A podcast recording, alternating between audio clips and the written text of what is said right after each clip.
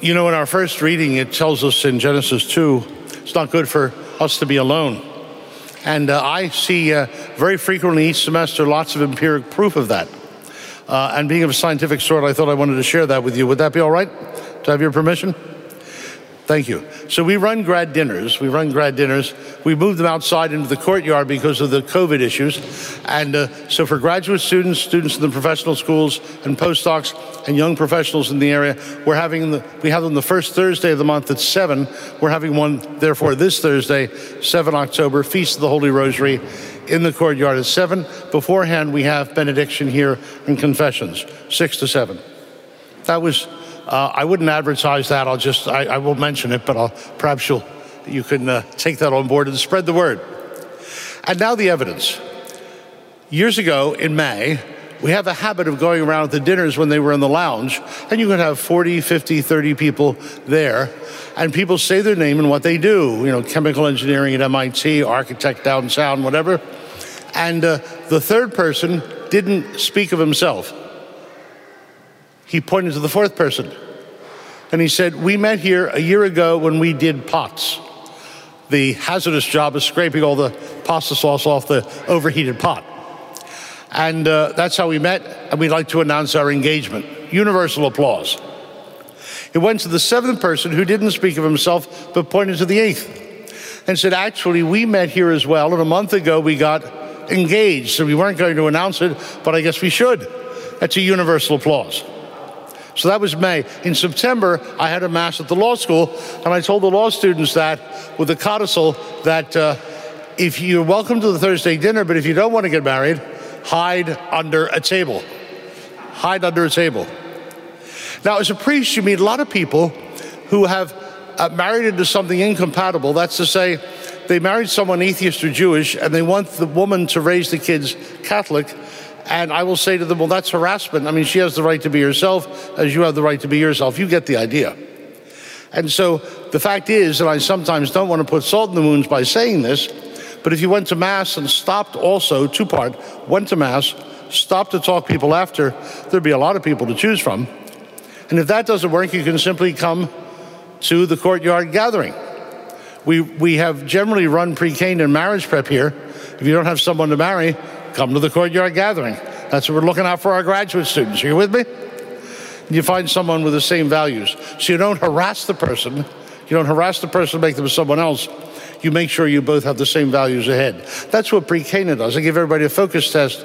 It does that too. I just wanted to put in that plug for the courtyard dinners.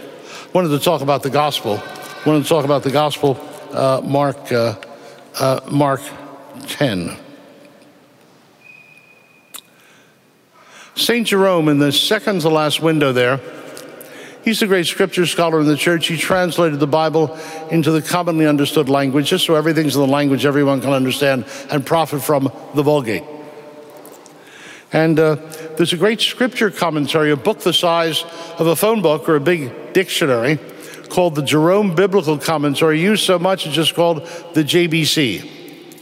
And that has a comment on every verse of the Bible. It has a chapter on every book in the Bible, and it has lots of chapters beforehand about Catholic theories and understanding of this, that, the other thing about the Bible.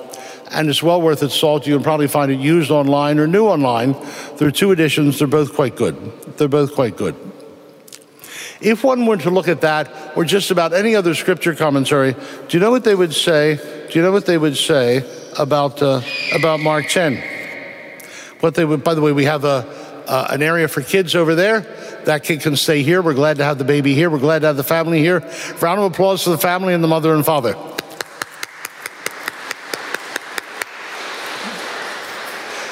I just wanted to say there's also bathrooms over there for our visitors. If you go over the bridge, you got bathrooms.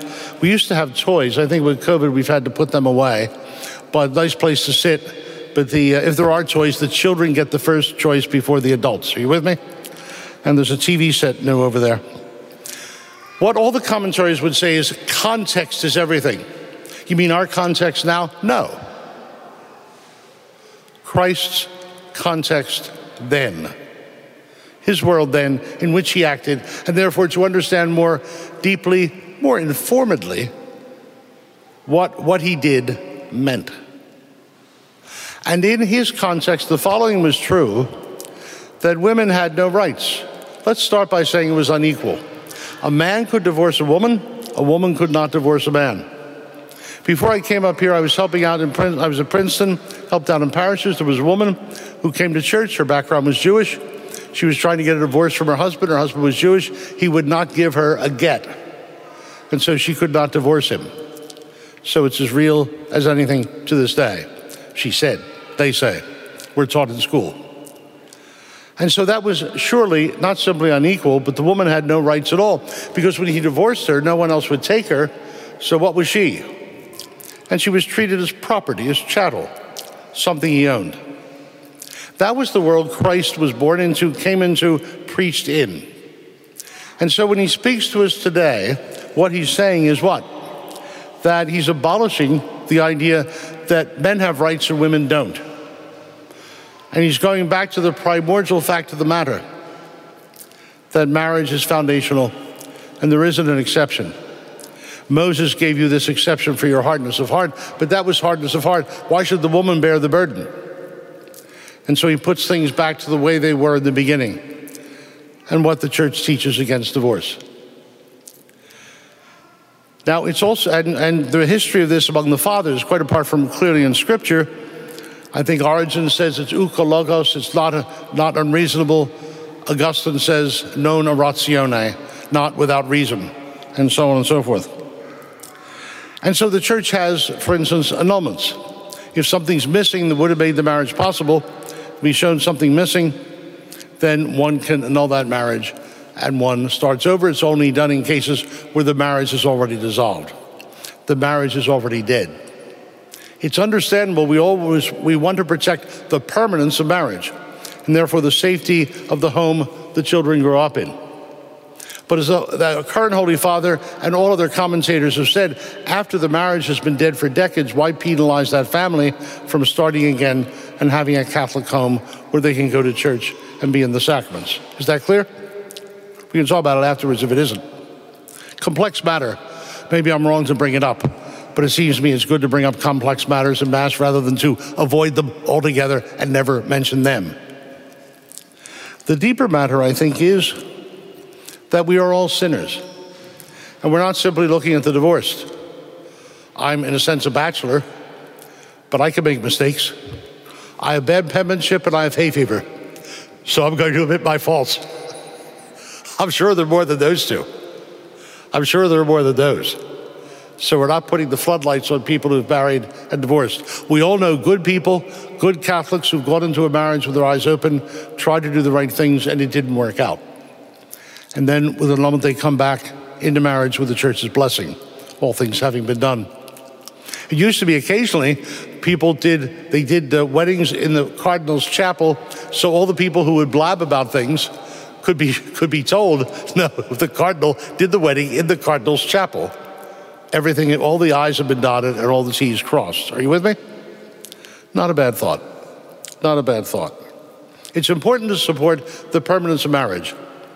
It's important, important to support people with a new family so that they can go through life with the aid of the sacraments that we have. Is that complex? Of course it is. Of course it is. Both things, in a sense, are true at the same time. But it is solved in some sense not by our hardness of heart, but by our hearts having been touched by God, having so loved the world that He sent His only Son. And therefore, He taught us to follow in His example. Be compassionate as your heavenly Father is compassionate. Luke 6 36. The Word revealing what the unseen Father is like so we will be compassionate like him in turn.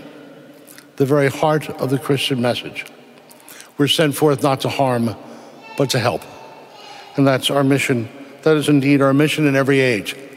And as we begin with the confession of faults, we also have to acknowledge as we hear this reading that falling down is a part of life.